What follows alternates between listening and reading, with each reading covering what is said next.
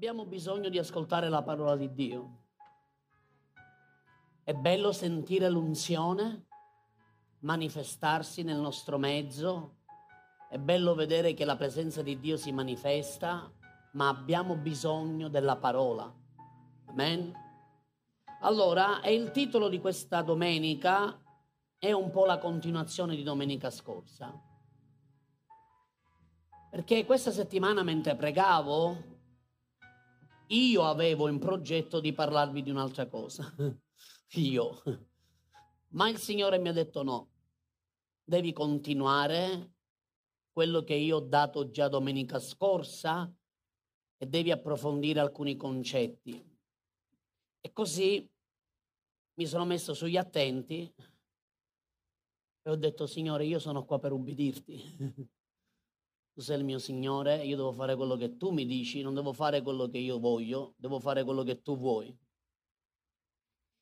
E prima di entrare nell'argomento di oggi, che è sempre il titolo è Senza la gloria siamo orfani, questa è la seconda parte, ritorniamo a quello che è il rema, ricordiamocelo. Abbiamo bisogno di ricordarlo a noi stessi, ricordare la parola di Dio fa bene. La Bibbia dice di essere grati al Signore. Ma come fai ad essere grato se non ti ricordi? Allora dobbiamo ricordarci la parola. Il rema di quest'anno è una parola in inglese che Dio mi ha dato, che è following. Questa parola l'avete, bravi, l'hanno messa in, lì sul, lo state vedendo. Questa parola significa seguire, continuazione, attirato a perseverare per un seguito, continuare con perseveranza, continuare sapendo che c'è qualcosa subito dopo. Quindi significa anche inseguire, ma noi siamo chiamati a perseverare quindi per poter transitare da una stagione in cui ci troviamo. Noi stiamo vivendo una stagione e siamo dentro una stagione perché viviamo nel mondo. Non siamo del mondo, ma viviamo nel mondo. E perché viviamo nel mondo, anche noi lo viviamo. Perché vuoi o non vuoi, quello che tu stai vivendo è frutto di quello che è accaduto alle nazioni. Le nazioni in questo momento, tutto il mondo e tutte le nazioni del mondo stanno vivendo una stagione di giudizio. E mentre loro vivono questo giudizio, noi, la Chiesa, siamo lì. Non è che possiamo dire siamo nella luna o siamo già nello spirito, siamo nella gloria e quindi possiamo vivere esenti da questo. No, noi siamo dentro una nazione, dentro una città. Viviamo a Milano, per chi vive a Milano o chi vive nella propria città, poi vive nella propria città, in quella città ci sono delle leggi e ci sono sicuramente delle considerazioni da da fare perché noi siamo nel mondo, ma non siamo di questo mondo. Però quello che stiamo vivendo e che la, la, città, il mondo sta vivendo, noi lo stiamo anche percependo, lo stiamo anche noi vivendo. Allora, noi siamo in una stagione dove c'è una transizione, perché è vero che le nazioni sono in un giudizio. Tutta la terra è piena per ora delle tenebre. Le tenebre stanno coprendo tutte le nazioni. Anzi, preparatevi perché le tenebre stanno per diventare sempre più fitte, più dense. Quindi preparatevi perché stiamo entrando in quello che è l'ora malvagia di cui Gesù ha parlato. Quindi mentre le tenebre avanzano e diventano sempre più dense e più fitte, la Chiesa è chiamata a fare un salto per entrare nella dimensione della gloria. Perché mi cambiate sempre questo audio? Così mi fate distrarre pure a me. Lasciatemi stare in pace. Mettemi nella maniera e basta. Non lo toccare. Quindi noi siamo in una fase di transizione, cioè noi entriamo dal, da quello che la, la società, il mondo sta vivendo, noi siamo chiamati ad entrare in quella che è la dimensione della gloria. Allora, andiamo a leggere anche il rema che Dio ci ha dato, Esodo 33, 18, così poi entriamo nel soggetto di oggi. Questo io faccio sempre un'introduzione perché è buono ricordarci la parola che ci accompagna durante l'anno ed è buono per noi che noi lo ricordiamo. Esodo 33, 18 dice, Mosè disse all'Eterno, ti prego, fammi vedere la tua gloria. Quindi Mosè ebbe un desiderio oltre misura, chiamiamolo così, che era quello di vedere la gloria di Dio. Abbiamo imparato che la parola gloria, sia dall'ebraico che dal greco, significa peso. La gloria di Dio manifestata è anche la faccia di Dio. Mosè fece esperienze tremende con Dio, ma in lui c'era un desiderio più grande che era quello di vedere la sua gloria, vedere la sua faccia. E abbiamo imparato domenica scorsa che l'umanità è stata privata dalla gloria a motivo del peccato. Il peccato ha prodotto uno sfratto, se così possiamo dire, di, da una dimensione che è la dimensione della gloria. Abbiamo imparato che Adamo e Eva vivevano nel giardino dell'Eden, dimoravano in quel giardino, Dio li aveva costituiti anche come custode di quel giardino. Non entriamo in merito a quello che loro dovevano fare, non l'hanno fatto, hanno fatto però qualcosa che non dovevano fare. E il peccato li ha portati fuori da questa dimensione e quindi fuori da quella che è l'habitat iniziale. Infatti, l'essere umano è privo per ora, l'umanità è priva della gloria di Dio. L'umanità è diventata orfana. È diventata orfana perché? Perché il peccato ha prodotto una separazione. Ma Dio ha un piano. Siamo felici che Dio ha un piano. Dio ha un piano straordinario, ha un proposito straordinario e questo piano è quello di riportare l'uomo al piano originale. Il piano originale di Dio non è soltanto la salvezza. La salvezza è la chiave per entrare nel territorio della gloria. Perché se tu non sei salvato, nemmeno puoi entrare nella dimensione della gloria. Amen. Ma se sei salvato, allora puoi entrare in quella dimensione. Ora andiamo a vedere in Giovanni 14, il Vangelo di Giovanni, capitolo 14, il verso 18 e 19. Riprendiamo da domenica scorsa e impariamo qualche altra cosa nuova con la grazia di Dio.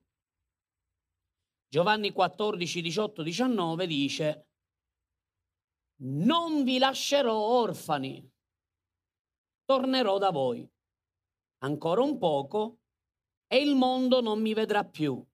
Voi invece mi vedrete, perché io vivo, voi vivrete.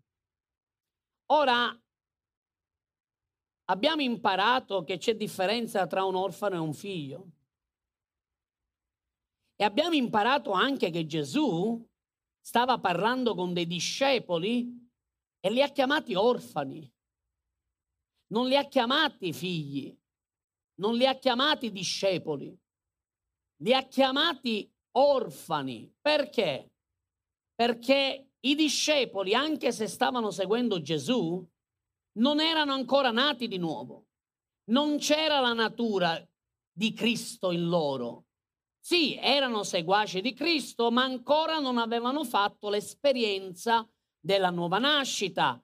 Quindi erano ancora separati da Dio erano ancora legalmente separati, ma erano in una fase di adozione, cioè attraverso Cristo Dio stava adottando i discepoli e Gesù fa delle promesse straordinarie.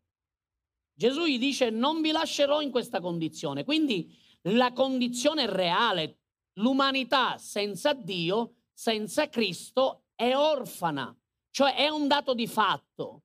Non puoi cambiare il tuo stato se non vieni adottato in Cristo Gesù. Cioè tu puoi venire in chiesa, ma se non sei salvato, se Cristo non è in te, anche se vieni in chiesa, non erediterai la salvezza e nemmeno entrerai nella gloria. Perché venire in chiesa non ti fa un cristiano. Cioè tu vieni in chiesa perché sei cristiano. È diverso. E Gesù dice non vi lascerò orfani, quindi tu sei orfano senza Dio. Sei orfano se non sei nato in Cristo Gesù, ma l'obiettivo di Dio non è quello di lasciarti orfano, l'obiettivo di Dio è quello di adottarti come figlio averti per lui e riportarti nel territorio della gloria. Poi Gesù dice ancora, guardate, tornerò a voi ancora un po' e il mondo non mi vedrà. Questo tornerò a voi ha due aspetti importanti. Perché il primo aspetto è che Gesù stava parlando ai discepoli. Questo tornerò a voi quando è tornato Gesù a loro, e perché dice io tornerò a voi? Non mi vedrete e poi tornerò a voi? Com'è sto fatto?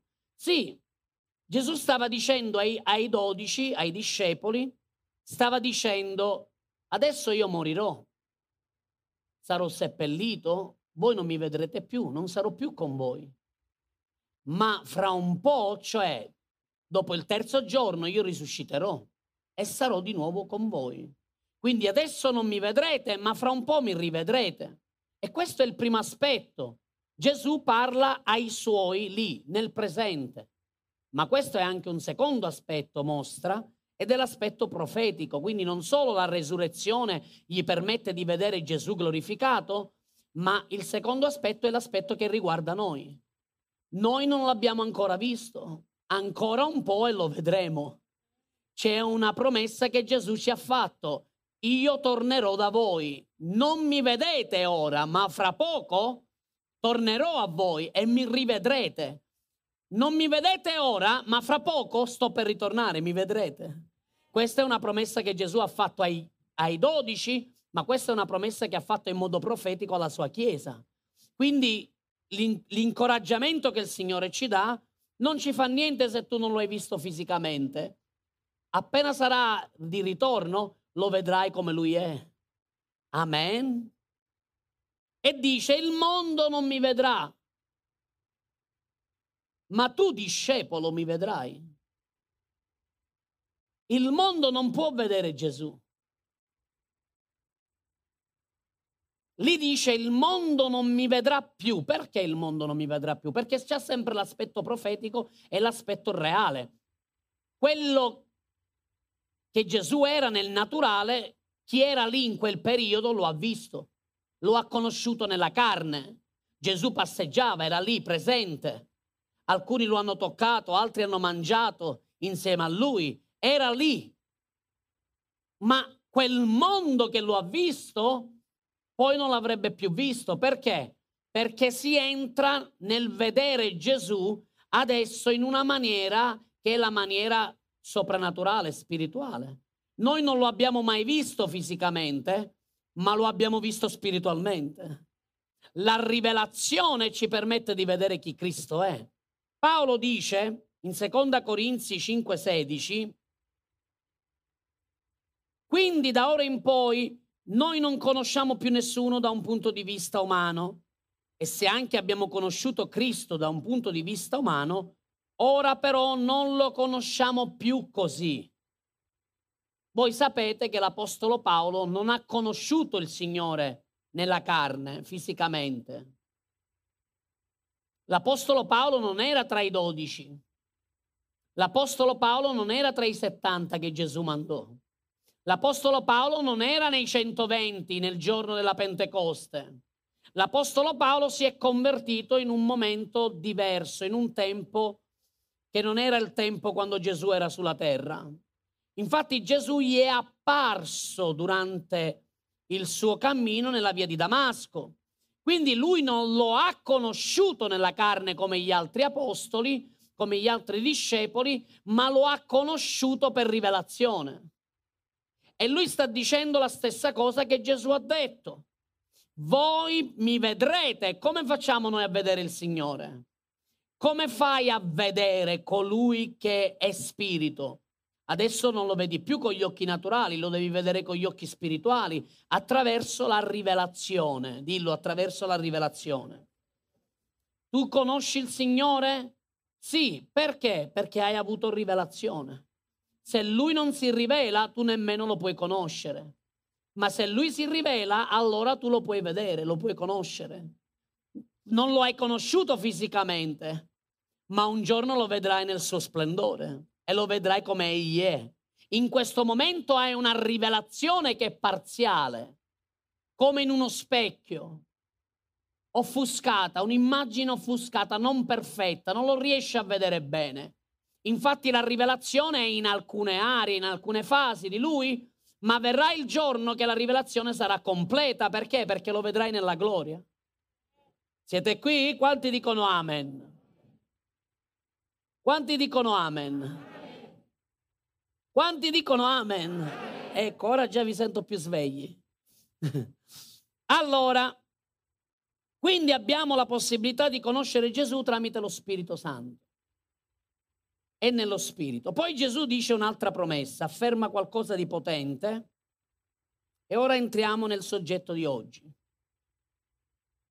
Perché io vivo, dice il Signore, voi vivrete. Questo sapete che significa? Che la vita di Dio è in noi. Ma questo significa anche qualcosa che è potente.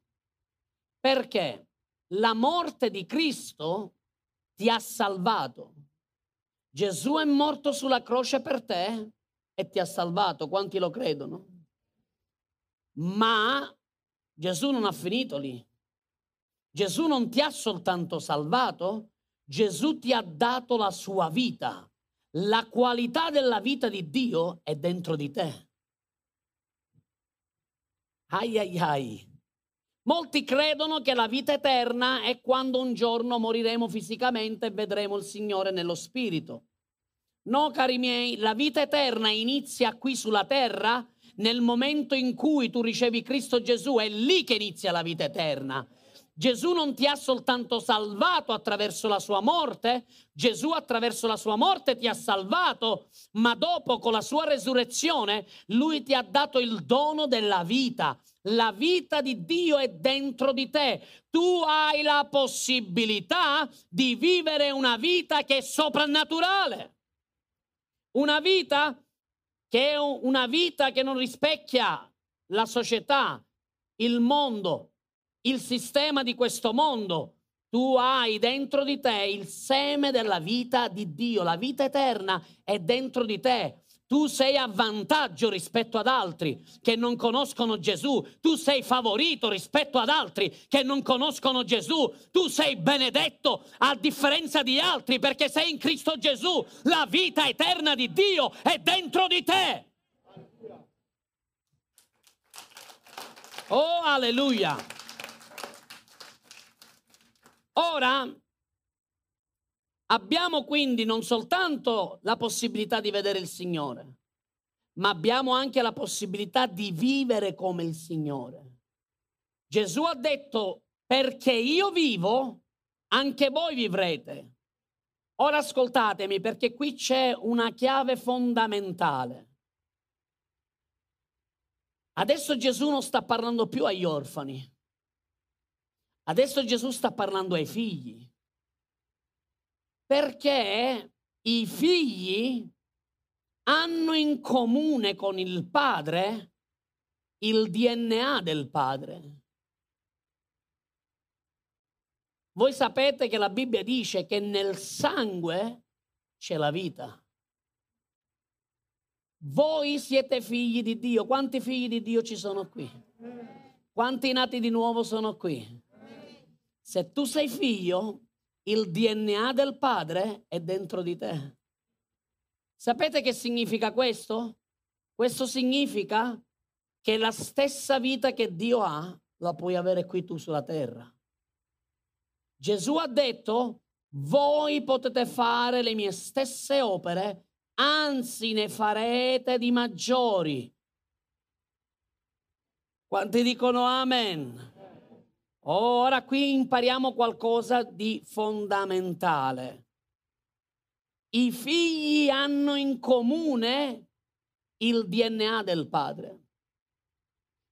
Non solo tu hai la vita di Cristo in te e quindi tu puoi vivere una qualità di vita che è soprannaturale, che è superiore. Siete qui? Mentre il mondo giace nelle tenebre, tu puoi risplendere nella luce. Siete qui? Mentre le persone vivono nella depressione, tu puoi vivere nella gioia. Anzi, puoi portare la, le persone a essere liberate. Infatti sto per arrivare a questo. Non solo Dio ti ha dato la vita e questa vita serve per te, per tu vivere la vita di Dio ma Dio ti ha dato anche il suo DNA. Che cos'è il suo DNA? È il suo spirito. Alleluia. Lo spirito di Dio dimora dentro di te. Lo spirito di Cristo è in te. E se lo spirito di Cristo è in te, vuol dire che tu puoi fare le stesse cose che Cristo ha fatto. E significa anche che non soltanto tu hai la vita dentro di te per migliorare la qualità della tua vita in ogni area, spirito, anima e corpo, ma attraverso lo spirito che è dentro di te puoi portare la vita di Dio agli altri.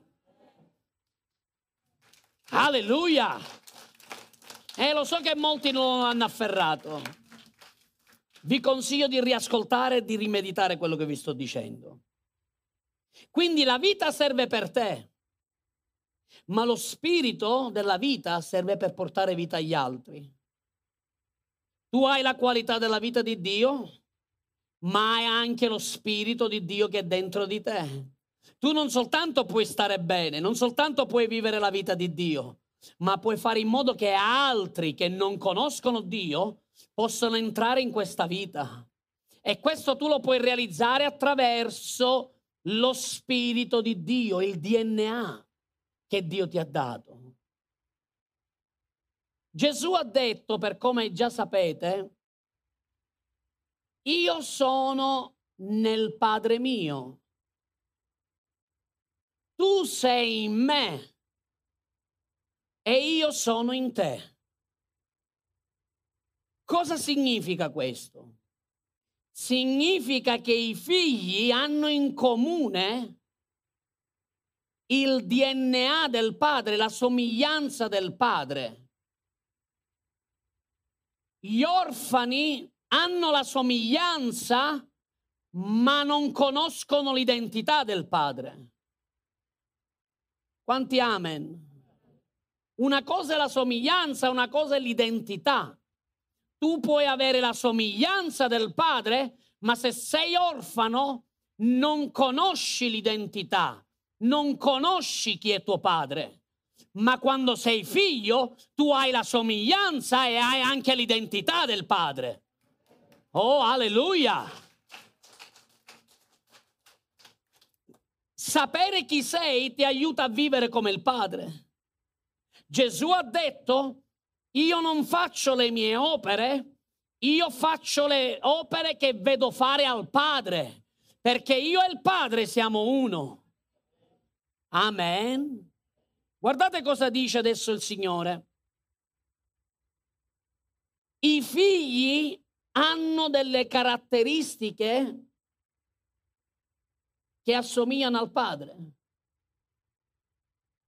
Noi abbiamo un compito qui sulla terra. Abbiamo il compito di risplendere come la luce e di essere figli di Dio. Quando le persone guardano te, devono vedere il Padre. Gesù ha detto in Giovanni 12, 26, adesso qui entriamo in alcune caratteristiche dei figli. I figli hanno queste caratteristiche, guardate. Giovanni 12, 26. Se uno mi serve, mi segua. E là dove sono io, là sarà anche il mio servo. Se uno mi serve, il Padre lo onorerà. Ora ascoltatemi, ma Gesù non sta dicendo se uno serve il Padre. Gesù sta dicendo se uno mi serve, serve Lui.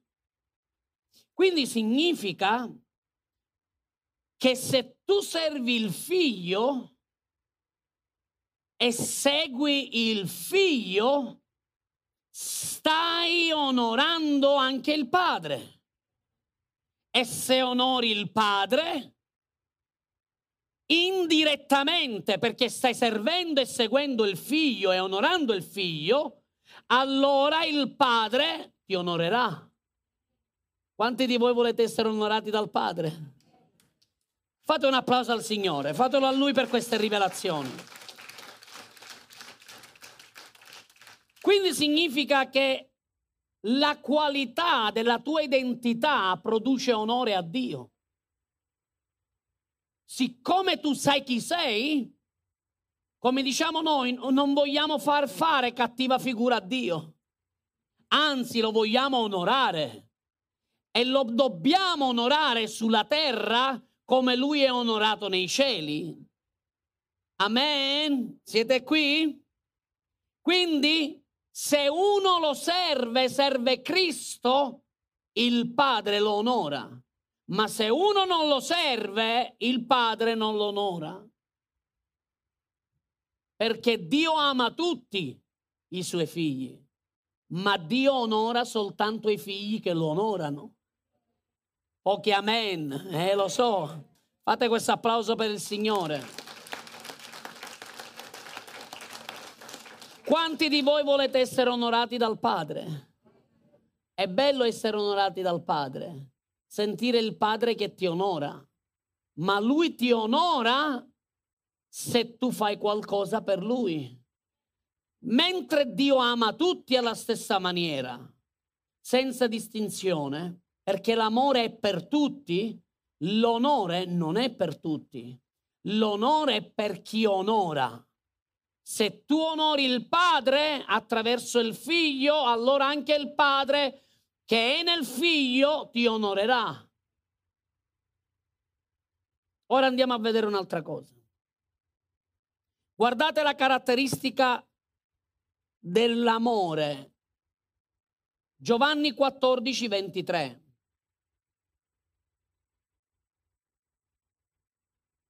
Gesù rispose e gli disse,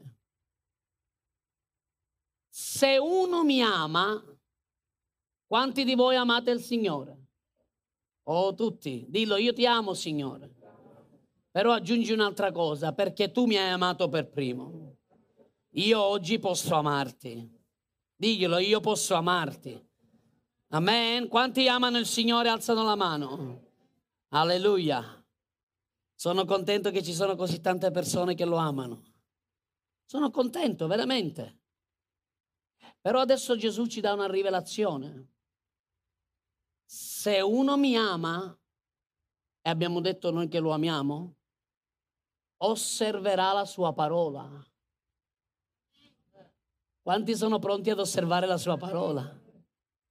Noi possiamo dire a Gesù ti amiamo e poi fare di testa propria. Ma chi lo ama veramente onora, ubbidisce la sua parola, osserva la sua parola. Amen. Da questo vediamo se veramente noi lo amiamo.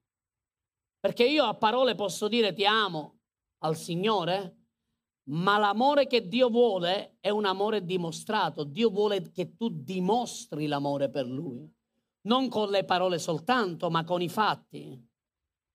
Quindi Gesù disse, se uno mi ama osserverà la mia parola. Guardate, se uno lo ama, a chi? A Gesù, il Signore. Dillo al Signore. Io amo il Signore, dillo, io amo il Signore. Però se tu lo ami e osservi la sua parola, guardate cosa dice. Il Padre mio e io verremo a Lui e faremo dimora presso di Lui. Alleluia. Quando tu ami il Signore e lo dimostri mettendo in pratica la sua parola, non soltanto ricevendo il suo comandamento. Attenzione, molti ricevono informazione del comandamento, della parola da osservare. Ma il Signore non sta parlando soltanto di ricevere la rivelazione.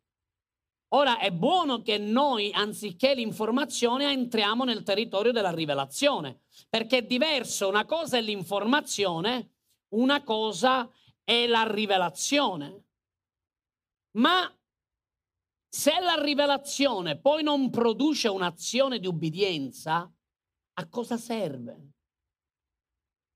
A cosa serve? Dice, ho avuto questa rivelazione se poi non osservi la sua parola?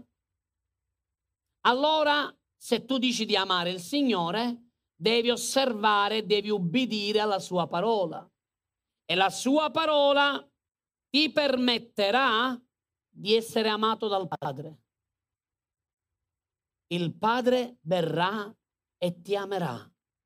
E Lui, il Signore, e il Padre verrà a colui che ha osservato la sua parola e dice la Bibbia e farà dimora, cioè significa che farà in modo che tu lo stia rappresentando e quindi lui si compiacerà in te. Vi ricordate cosa il Padre ha fatto? Quando Gesù iniziò a fare le opere del Padre, ubbidendo alla sua parola, il Padre dal cielo ha dichiarato su tutta la terra, il cielo si aprì e il Padre scese con la sua voce e disse, questo è il mio amato figlio, nel quale mi sono compiaciuto, ascoltatelo. Perché il Padre ha manifestato il suo amore e la sua presenza? perché Gesù stava prendendo il suo diletto nell'osservare la sua parola. Un'altra caratteristica è la caratteristica della relazione, ma anche della ricezione dell'amore del Padre. Giovanni 17, 21, guardate cosa ci insegna il Signore. Giovanni 17, 21 e 22 dice, affinché siano tutti uno. Di chi sta parlando? Sta parlando di noi? Sta parlando di noi? Ma sta parlando del corpo. Affinché siano tutti, ditelo forte, quanti dobbiamo essere? Se tu sei dentro la Chiesa e sei dentro il regno e sei dentro il corpo, allora sei in Cristo. Se sei uno con la Chiesa, sarai anche uno con Cristo. E ve lo dimostro subito, affinché siano tutti uno, come tuo Padre, sei in me e io in te. Siano anche essi uno in noi. Tu non puoi essere uno con lui se prima non sei uno con il corpo. Ai ai ai ai ai ai ai. Tu non puoi essere uno con Cristo se prima non sei uno nel corpo di Cristo. Non puoi essere attaccato al capo se non fai parte del corpo. Siete qui? State comprendendo quello che vi sto insegnando?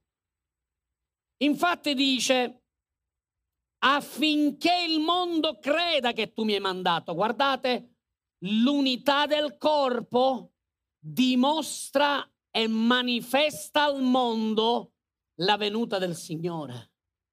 Quando il corpo è unito, Quando il corpo è uno, allora il mondo crede.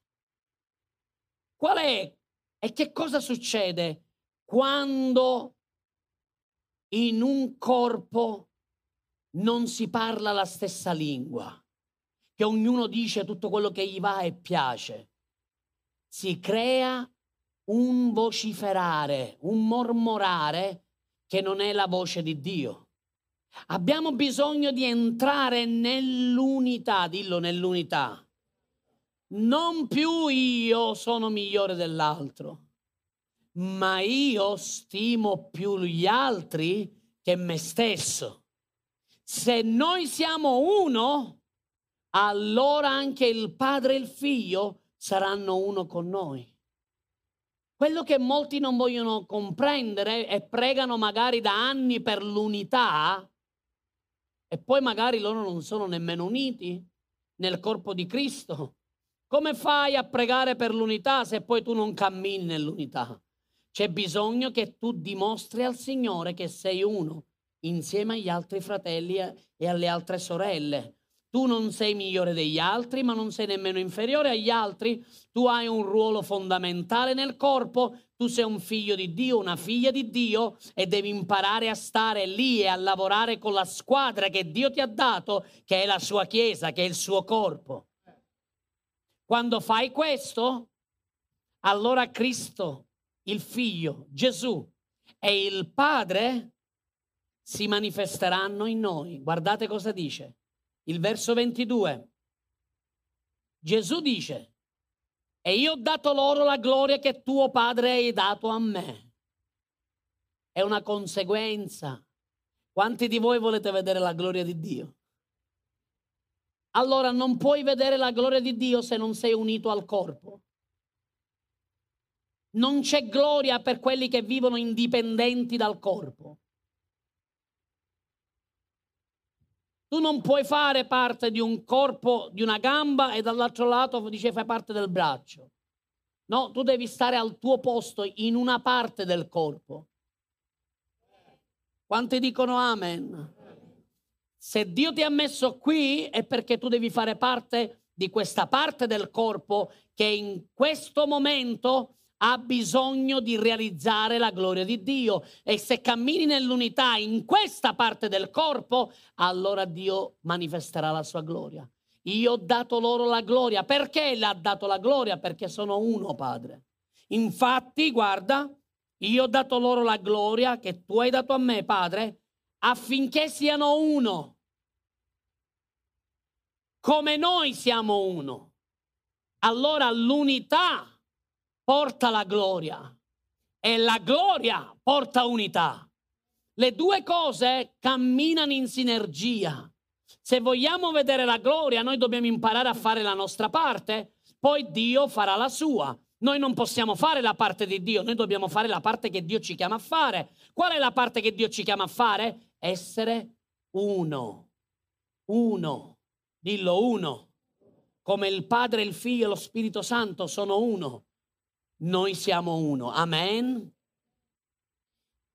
Ora vi do un'altra caratteristica. I figli hanno una rivelazione di Gesù che si manifesta nella loro vita. Giovanni 14, 21. Chi ha i miei comandamenti e li osserva è uno che mi ama. E chi mi ama sarà amato dal Padre mio. E io lo amerò e mi manifesterò a lui. Ora qui c'è una grande rivelazione potente che dovete scrivere. Molti hanno i comandamenti, cioè hanno l'informazione. E l'informazione è una cosa buona, perché l'informazione è la base per ricevere la rivelazione. Se tu non hai informazione, nemmeno puoi entrare nel territorio della rivelazione. io afferro l'informazione e li metto in un file. Dopo aspetto che lo Spirito Santo prenda quell'informazione e me la trasformi in una rivelazione. Siete qui? Gesù ha detto chi ha i miei comandamenti, ma non si è fermato lì e li osserva, è uno che mi ama. Quindi avere i comandamenti è una cosa buona, ma non è il finale. Tu devi avere i comandamenti del Signore, devi conoscerli, devi avere l'informazione, se è il caso devi avere anche la rivelazione, ma quella rivelazione ti deve portare al punto di osservare la parola attraverso la sapienza di Dio. Dio ti dà rivelazione, chiedi sapienza a Dio e Dio ti dà grazia di poter mettere in pratica la sua parola. Mettendo in pratica la sua parola, Ora ascoltatemi, la rivelazione produce sempre una manifestazione. Mentre dall'informazione, tu pregando e chiedendo al Signore puoi ottenere la rivelazione, dalla rivelazione tu puoi avere una manifestazione del figlio di Dio. Infatti Gesù ha detto, chi ha i miei comandamenti e li osserva, egli è uno che mi ama. Guardate come Gesù fa una distinzione. Non soltanto coloro che hanno un comandamento, che conoscono la parola. Conoscere la parola è fondamentale, è importante, ma se poi non la metto in pratica, a cosa mi serve? Cosa mi serve dire agli altri di fare qualcosa se poi io per primo non la faccio? Siete qui? Siamo entrati nella quarta settimana del digiuno. Ma cosa vale stabilire un digiuno nella Chiesa se poi io per primo non faccio il digiuno? Siete qui? State comprendendo? Se io vi dico di pregare è perché io ho una vita di preghiera altrimenti sarei come un ipocrita che insegno ad altri di fare qualcosa mentre io non lo faccio. E Gesù sta dicendo questo. Chi ha i miei comandamenti e li osserva, dillo, e li osserva, cosa fa? Li deve oh, osservare, cioè mettere in pratica. Se tu li metti in pratica, allora il Padre ti amerà quando il figlio mette in pratica i comandamenti del padre e del figlio è amato dal padre. Quanti di voi volete essere amati dal padre? Ma perché Dio non è amore? Dio è amore. Ma quando un figlio lo ama, ubbidendo ai suoi comandamenti, l'amore di Dio si manifesta in lui. Tu puoi avere una concezione mentale dell'amore o puoi avere la manifestazione del suo amore. Sono due cose diverse. Tu puoi sapere qui che Dio ti ama, qui dentro, ma un'altra cosa è sentire l'amore, sentirti amato da Dio. È un'altra cosa. E lui manifesta il suo amore verso quei figli che osservano la sua parola, non che la conoscono, ma che obbediscono alla sua parola. E Gesù dice, non soltanto il Padre lo amerà, ma anche io lo amerò e mi manifesterò a lui. Che significa questo? Significa che nel momento in cui tu ubbidisci alla parola di Dio e osservi la sua parola, tu stai manifestando al mondo l'immagine di Dio. Gli altri vedono attraverso di te il Padre e tu stai rappresentando Dio sulla terra. Osservando i suoi comandamenti, Gesù si manifesterà attraverso la tua vita. Gli altri vedranno in te Cristo che risplende. Perché? Perché stai facendo la stessa cosa che Cristo ha fatto circa duemila anni fa, cioè ubbidire alla parola del Padre. Siete qui? State comprendendo quello che vi sto dicendo? Quanti possono dire amen? Prima Giovanni 4:21. Ancora una volta una parola da parte del Signore che conferma quello che ci stiamo dicendo.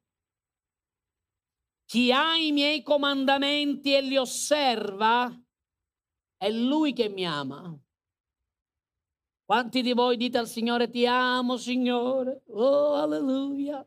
Ti amo, ti amo, ti amo, ti amo. Ma se poi non osservi la sua parola, il tuo dire ti amo non serve a niente. Siete qui? Cosa vale se io dico a mia moglie ti amo, ti amo, ti amo, ti amo e poi non faccio nulla per mia moglie? Quella dice mi dice mi ami e poi i fatti dove sono? Siete qui?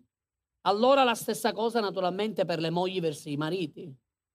Tu puoi dire a tuo marito ti amo, però poi non fai esattamente qualcosa per dimostrare l'amore verso il marito. Ora quale mogli stanno in silenzio? Poco fa c'erano tutti amen. La cosa è reciproca. Dobbiamo dimostrare l'amore così come verso la famiglia naturale, verso il padre. Dio vuole sentirsi dire che tu lo ami, ci mancherebbe, ma di più lui gradisce che tu glielo dimostri. Non soltanto glielo devi dire, ma lo devi dimostrare. I figli camminano come il Padre cammina. Tu sei l'esempio di Dio sulla terra. Quando le persone vedono te, un figlio rappresenta il Padre. Amen. Gesù, mentre camminava sulla terra, non ha rappresentato se stesso. Gesù ha detto che ha visto me, ha visto il Padre. Perché? perché lui stava facendo esattamente quello che il padre avrebbe fatto e lo ha fatto il padre attraverso di lui. Amen. Infatti dice, chi ha i miei comandamenti, ancora una volta, chi ha i miei comandamenti e li osserva. Quindi è buona cosa avere i comandamenti, ma ancora di più è cosa ancora più buona osservare i suoi comandamenti. Ora andiamo in Ebrei capitolo 10 verso 37 fino a 39. Quindi abbiamo visto delle caratteristiche che i figli hanno. Guardate cosa ci dice qui l'autore agli ebrei, per me l'Apostolo Paolo, secondo me. Poi un giorno quando saremo in cielo glielo chiederemo perché storicamente c'è chi dice che l'ha scritto Paolo, c'è Sila, chi Barnaba, insomma, non si sa. Lo Spirito Santo sicuramente. Però, secondo me, la mano è dell'Apostolo Paolo. Ancora un brevissimo tempo. Quanto? E colui che deve venire verrà e non tarderà. Ma scusami, cosa ha detto Gesù ai suoi discepoli? ora non mi vedrete, ma fra un po' mi rivedrete. Il mondo non mi vedrà, ma voi mi rivedrete. Questo è quello che profeticamente Gesù aveva detto ai suoi e lo ha detto per noi. Ancora un po' di tempo, brevissimo, non lo abbiamo ancora visto, non lo stiamo vedendo, ma presto lui ritornerà e lui non tarderà. Chiesa, continua a guardare fisso, con lo sguardo fisso verso il Gesù, perché Gesù sta per ritornare. Non lo hai visto ancora, ma ritornerà, sta per arrivare. Ancora un brevissimo tempo. E poi dice il verso 38, come dobbiamo camminare in questo tempo, guardate, in questo tempo di attesa. È un tempo di attesa, è un tempo di perseveranza, dillo di perseveranza. Following. Qui c'è la parola following. Stiamo aspettando che Gesù ritorna quel brevissimo tempo. Sono passati duemila anni. brevissimo, duemila anni, ma per Dio duemila anni non sono niente, perché Lui dimora nell'eternità. Brevissimo, significa che sta per finire, breve è una cosa, ma brevissimo è un'altra cosa. Ancora un brevissimo tempo e colui che deve ritornare, che deve venire, sta per ritornare, verrà e non tarderà. Quindi non è in ritardo il Signore. Lui sta arrivando. Quanti lo aspettano? Allora noi possiamo aspettarlo in diversi modi. Non ve lo dico ora, più avanti. Allora, come dobbiamo aspettarlo? Dice il giusto vive e vivrà per la sua fede, verso 38. Ma se si tira indietro l'anima mia non lo gradisce. Allora, se tu cammini nell'osservanza della parola, vuol dire che tu stai camminando di rivelazione in rivelazione. E se tu cammini di rivelazione in rivelazione, vuol dire che stai camminando per fede. E se cammini per fede, Dio ti gradisce. Amen. State imparando qualcosa questa mattina? Perché senza la fede è impossibile piacere a Dio. Tu puoi vivere questo tempo e vivi questo tempo lamentandoti, criticando, giudicando tutti e tutto, ma questo non è lo spirito di Cristo, questo è lo spirito del mondo. Questa non è fede, questi sono dubbi, paure. La fede è un'altra cosa. La fede ringrazia Dio. La fede non guarda gli errori degli altri, la fede guarda se stesso per poter piacere a Dio. Siete qui? E poi dice il verso 39, ma noi, e qui ci sei tu e io, ma noi non siamo di quelli che si tirano indietro. C'è qualcuno che ha pensato di tirarsi indietro? perché le tenebre stanno coprendo la, con una fitta oscurità le nazioni? Stai vivendo nella paura? Vuoi fare dietro front? Vuoi lasciare il Signore? Vuoi abbandonare il regno? Non sia mai. Noi non ci tireremo indietro, noi avanziamo di fede in fede, di valore in valore e di gloria in gloria. Mai ci ritireremo. Quelli che si tirano indietro a loro perdizione. Se ti tiri indietro perderai. Ma se vai avanti, se perseveri, allora stai credendo nella salvezza che Dio ti ha donato. Perché uno dei sinonimi della fede è perseveranza. Chi ha fede persevera. Amen. Abbiamo bisogno quindi di crescere nella perseveranza. Abbiamo bisogno di, di ubbidire ai comandi del Signore. Abbiamo bisogno di comprendere che c'è un brevissimo tempo dove lo stiamo vedendo nello spirito. Un brevissimo tempo e lui sta per ritornare. Quanti lo credono? I giusti vivono e vivranno per fede. La fede ti fa vedere nell'invisibile. Quanti dicono amen? Chi ha fede, anche se non lo ha visto nel naturale, lo sta vedendo nello spirituale. Io ho fede nel Signore, guardo il Signore, come dice Ebrei 12, avendo lo sguardo fisso su Gesù, autore e compitore della nostra fede. Lui sta per ritornare. Ma prima che ritornerà, succederà qualcosa. Ora Voglio dirvi un altro passo importante di quello che stiamo vivendo e di quello che succederà. Che la mancanza della gloria di Dio ha provocato delle alterazioni sul creato. Non solo l'uomo è stato messo fuori dall'habitat della gloria, ma anche il creato ha subito una perdita quando la gloria di Dio si è ritirata. E noi dobbiamo comprendere questo e dobbiamo comprendere qual è il ruolo che noi abbiamo in tutto questo. Perché il piano originale di Dio Padre è riportare alla gloria, ma non soltanto l'uomo, anche il suo creato. Quanti siete qui? Mi guardate come dire, pastore, ma che stai dicendo? Sì, è così. Dio non soltanto riporta l'uomo alla gloria, ma Dio riporterà anche il creato nella dimensione della gloria. Perché in questo momento il creato sta soffrendo.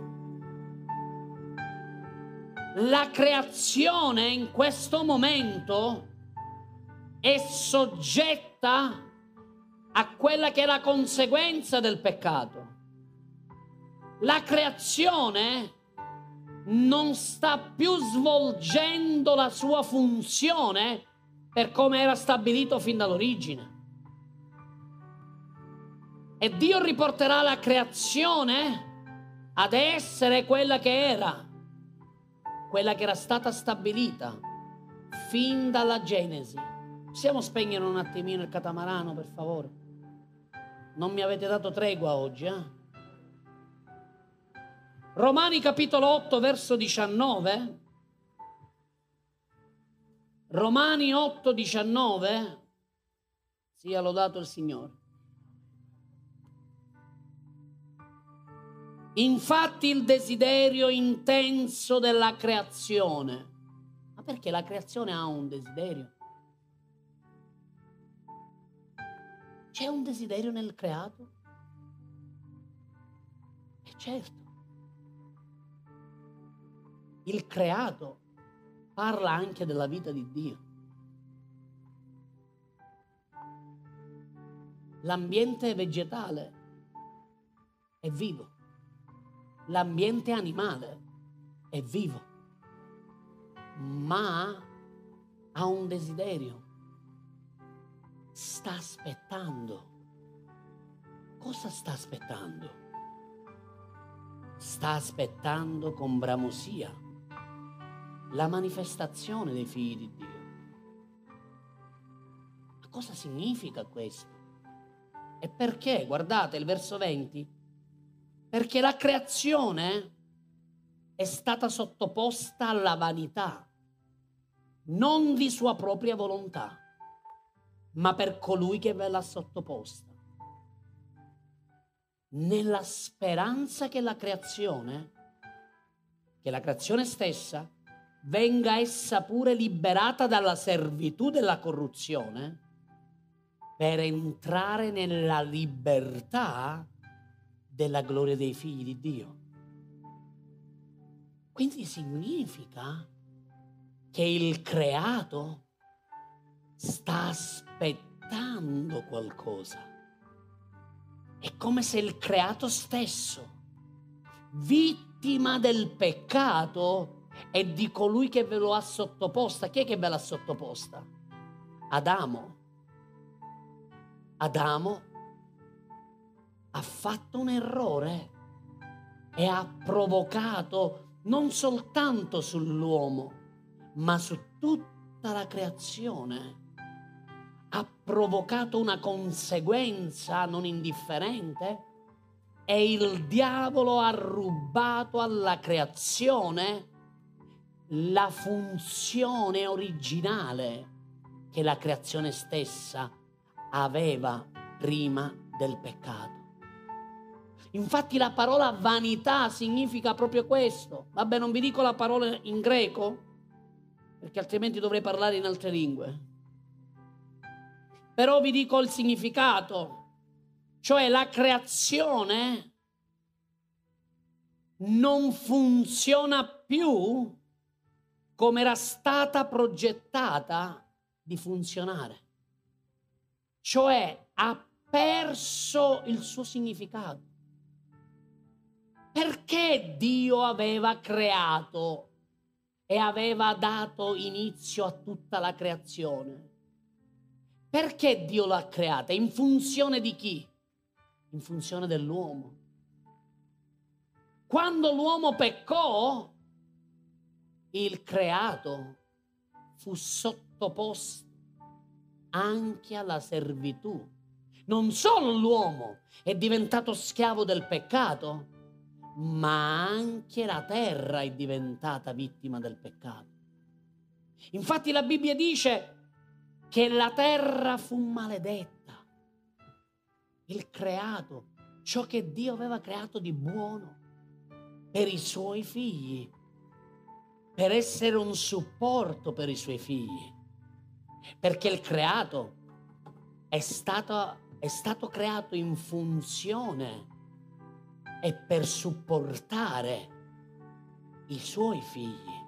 Non dimenticate che Dio ha creato gli animali per fare in modo che l'uomo trovasse un amico, ma non vi fu trovato nessun amico. Dio ha dovuto poi addormentare l'uomo e estrapolare da lui la donna che fu ossa delle sue ossa, carne della sua carne e che fu quell'aiuto convenevole per lui. Ma il creato perse la sua efficacia. Cosa sta succedendo su tutta la terra? Guardate come il creato sta manifestandosi come una forma di repulsione verso il male subito. Perché Gesù ha detto che negli ultimi tempi ci sarebbero stati ancora più terremoti, carestie, uragani, le potenze del cielo saranno scrollate. Cari fratelli e sorelle, se quello che abbiamo vissuto vi ha impauriti, io vi dico preparatevi perché quello che abbiamo visto è solo l'inizio delle tenebre. Ma sulla Chiesa, la Chiesa di Cristo, ci saranno tre fasi fondamentali che succederanno. Ci sono delle fasi che Dio mi ha dettato e che mi ha rivelato per questa ultima stagione del mondo. La prima fase è che le tenebre diventeranno ancora più fitte, così dense, come quando c'è la nebbia a Milano che non riesce a vedere cosa c'è ad un metro di distanza da te. Le tenebre cresceranno e si manifesteranno ancora di più e saranno presenti in ogni nazione e in ogni città. E questa è la prima fase che sta per succedere. Ma in questo tempo di tenebre il cuore dei figli sarà riportato ai padri, anzi prima al padre e poi ai padri naturali e spirituali. La seconda fase che sta per succedere è l'ultima pioggia, l'effusione dello Spirito Santo a livello mondiale, mentre le tenebre copriranno la terra sulla Chiesa, non sulla Chiesa solo a Milano, sulla Chiesa in tutto il mondo. Ci sarà l'ultima pioggia. Dio manderà il suo spirito come nel giorno di Pentecoste negli Atti degli Apostoli, dove c'è stata la prima pioggia, succederà che ci sarà l'ultima pioggia. E mentre nella prima pioggia, la prima pioggia è caduta soltanto in un luogo, la Gerusalemme fisica, geografica, perché è lì che era nata la Chiesa ed è lì che ha piovuto, è lì che lo Spirito Santo è arrivato. Così nell'ultima pioggia, nell'ultima stagione, la Chiesa è presente in tutto il mondo. E a motivo del fatto che le chiese sono presenti in tutto il mondo, le chiese nate da Dio, succederà che lo Spirito Santo scenderà sulla Chiesa. E succederà che ci sarà un glorioso risveglio. E le, ci sarà la più grande raccolta di anime che non ci sia mai stata sulla faccia della terra. Prepariamoci perché le tenebre cresceranno, ma Dio manderà l'ultima pioggia e non sarà in una città soltanto, sarà in ogni nazione. Ci sarà un'effusione di Spirito Santo come mai vista prima. E poi, dopo la grande raccolta, ci sarà l'apparizione del Signore. Ci sarà la parusia, cioè Gesù ritornerà nell'aria e ci sarà il rapimento della sua sposa. E quando saremo in cielo, vivremo le nozze dell'agnello. E poi, dopo le nozze dell'agnello, riscenderemo sulla terra con lui per regnare mille anni. E che cosa succederà quando regneremo per mille anni? Sarà lì che il creato vedrà la manifestazione della gloria dei figli di Dio. Perché? Perché Dio inizierà a mettere in ordine con la sua giustizia e darà un esempio per mille anni di quello che è il regno di Dio e di come Dio desidera regnare sulla terra. Lì si ritornerà all'ordine che Dio aveva stabilito. Ma non è ancora la fine. Poi ci sarà l'espulsione di Satana e dei suoi scagnozzi che saranno buttati per sempre nello stagno di fuoco e di zolfo. Poi ci sarà il giudizio del gran trono bianco e poi ci sarà il nuovo cielo e la nuova terra. E non ci ricorderemo più della sofferenza e non ci sarà più lacrima e non ci sarà più il dolore e non ci sarà più la morte perché le cose di prima saranno passate e tu vivrai nell'eternità con il Re dei Re e con il Signore dei Signori. Seconda Pietro capitolo 3 dal verso 10. Cosa possiamo fare in questo tempo di attesa? Possiamo noi affrettare la venuta del Signore? Possiamo affrettare la venuta del Signore? Sì che possiamo affrettare la venuta del Signore. Noi possiamo collaborare con Dio per affrettare il ritorno del Signore. Seconda Pietro capitolo 3 dal verso 10 il giorno del Signore verrà come un ladro. In quel giorno i cieli passeranno stridendo, gli elementi infiammati si dissolveranno, la terra e le opere che sono in essa saranno bruciate. Poiché dunque tutte queste cose devono dissolversi, quali non dovete essere voi, per santità di condotta e per pietà mentre attendete e affrettate la venuta del giorno del Signore, in cui i cieli infuocati si dissolveranno e gli elementi infiammati si scioglieranno. Ma secondo la sua promessa, noi aspettiamo i nuovi cieli e la nuova terra nei quali abiti la giustizia. Fratelli preziosi, possiamo noi affrettare la venuta del Signore? Sì, l'Apostolo Pietro ce lo dice. Noi non stiamo soltanto vivendo nell'ultima stagione, in quel brevissimo tempo di cui l'autore agli ebrei ce l'ha indicato poco fa, ma noi possiamo collaborare con Dio per accelerare il suo ritorno. Come possiamo accelerare il ritorno del Signore? Velocemente. Possiamo accelerare la sua venuta attraverso la preghiera. La preghiera nello Spirito. Cosa ci insegna Apocalisse? Apocalisse ci dice che lo Spirito è la Chiesa dicono vieni Signore. La Chiesa può domandare al Signore di ritornare? Sì che lo deve fare. Perché se nel tuo cuore c'è il desiderio di incontrare lo sposo, devi ardere per lui, devi desiderare di incontrarlo e devi chiedergli, Signore, ritorna.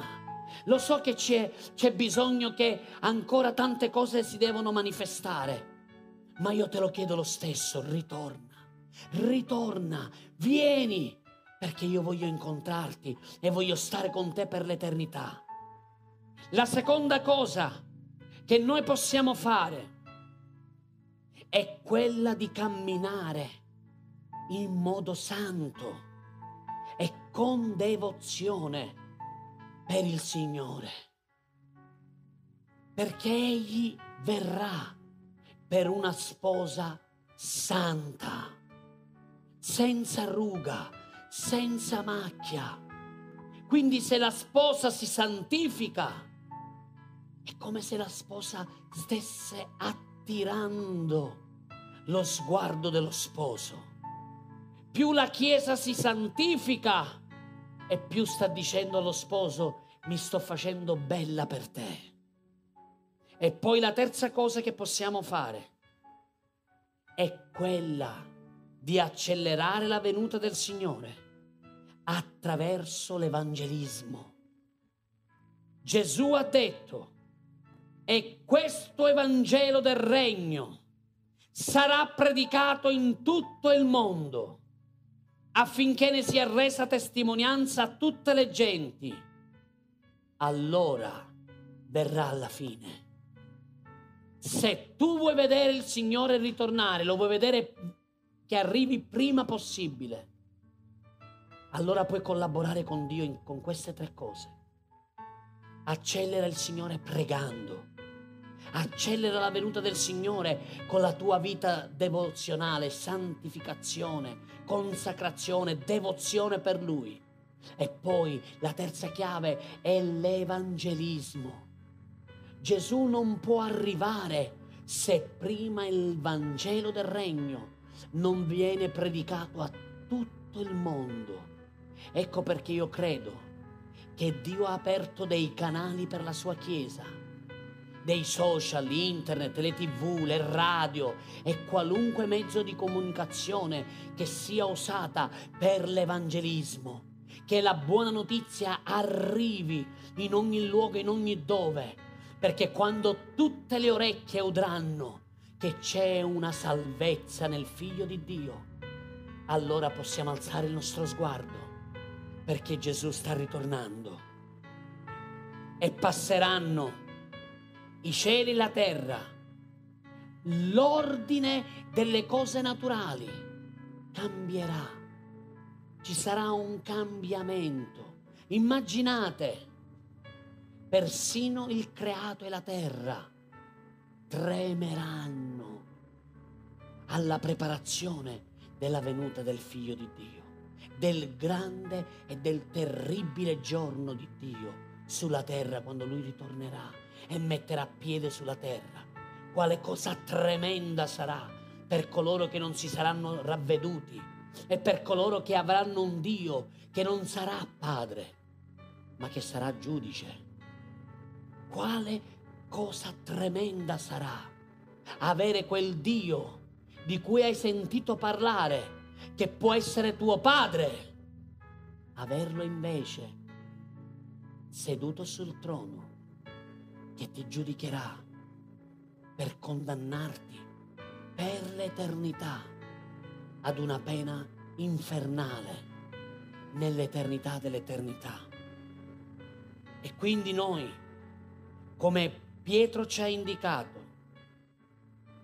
adesso leggiamo prima Pietro 3:14 e così andiamo verso la conclusione. Perciò carissimi, aspettando queste cose, Fate in modo di essere trovati da Lui immacolati e irreprensibili nella pace. Considerate che la pazienza del nostro Signore è per la vostra salvezza, come anche il nostro caro fratello Paolo vi ha scritto, secondo la sapienza che gli è stata data. E questo egli fa in tutte le sue lettere, in cui tratta di questi argomenti. In esse ci sono alcune cose difficili a capirsi, che egli, uomini ignoranti e instabili, travisano a loro perdizione, come anche nelle altre altre scritture.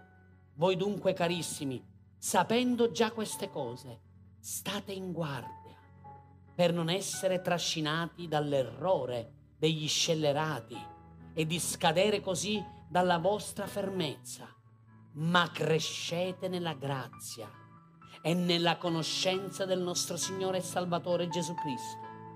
A Lui sia la gloria, ora e in eterno. Amen. E qui Pietro dà delle chiavi importanti.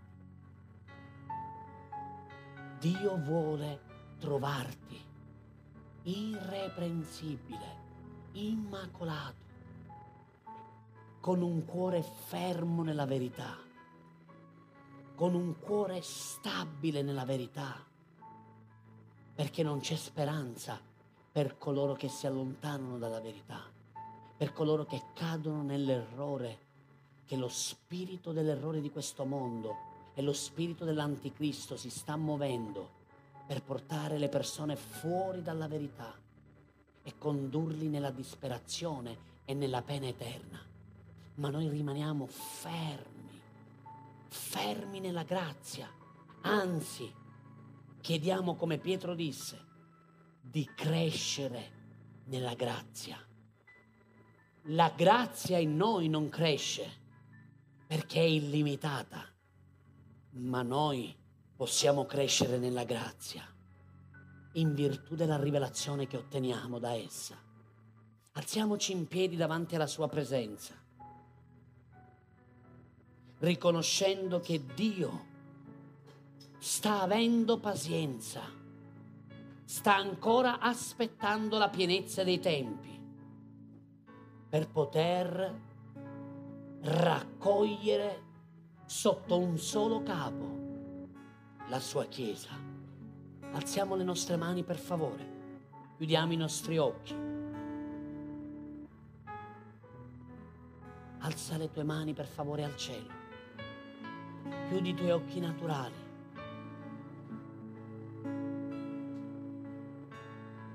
Dio ritornerà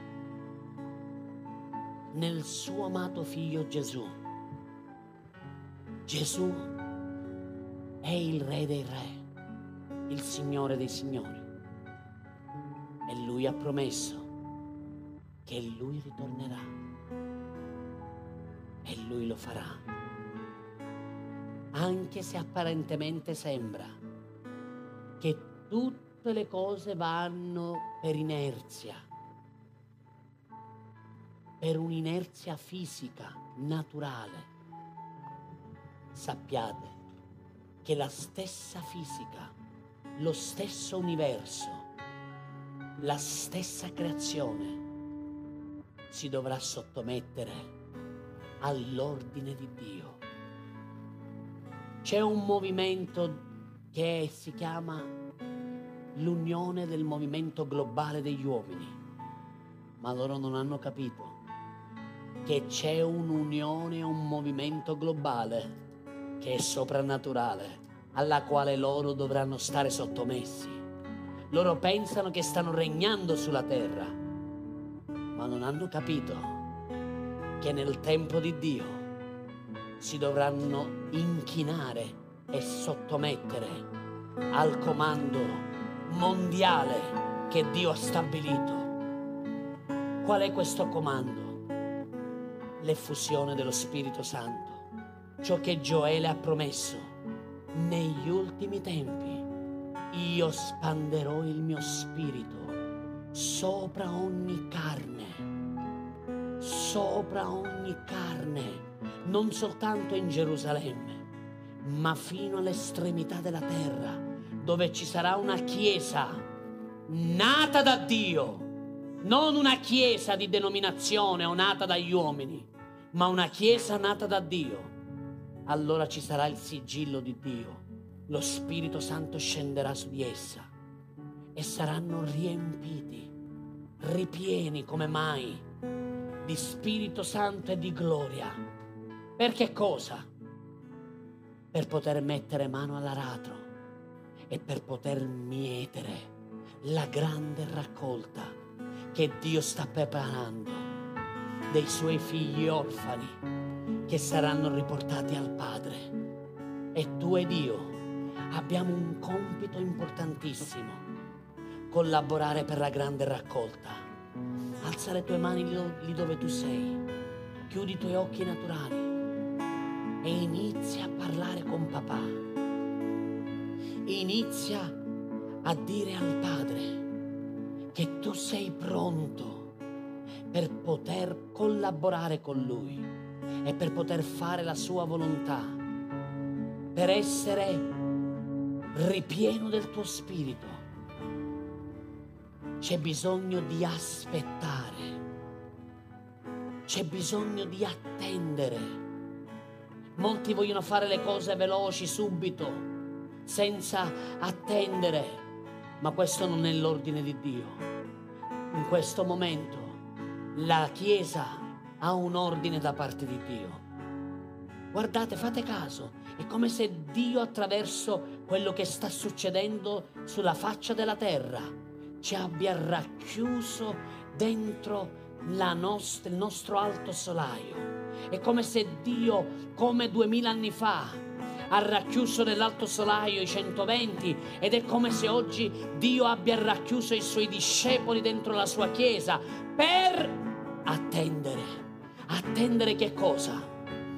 Che all'improvviso verrà mandata quell'effusione dello Spirito e lo Spirito Santo entrerà dentro la casa e riempirà la casa e tutte le lingue di fuoco si poseranno sopra i figli e sopra le figlie che hanno atteso dentro la casa e saranno ripieni di Spirito Santo e parleranno in altre lingue e saranno pronti per mettere mano all'aratro e raccogliere tutte quelle persone che chiederanno aiuto perché le tenebre provocheranno ancora più paura, più disagio, metteranno ancora più terrore e queste cose succederanno e le persone saranno ancora più spinte a cercare Dio, a cercare il Dio di Israele,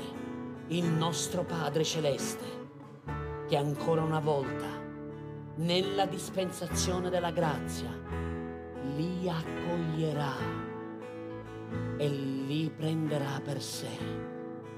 Ma quando si chiuderà la dispensazione della grazia, non ci sarà più speranza per loro. Ecco perché noi in questo tempo dobbiamo pregare e dobbiamo testimoniare del Vangelo.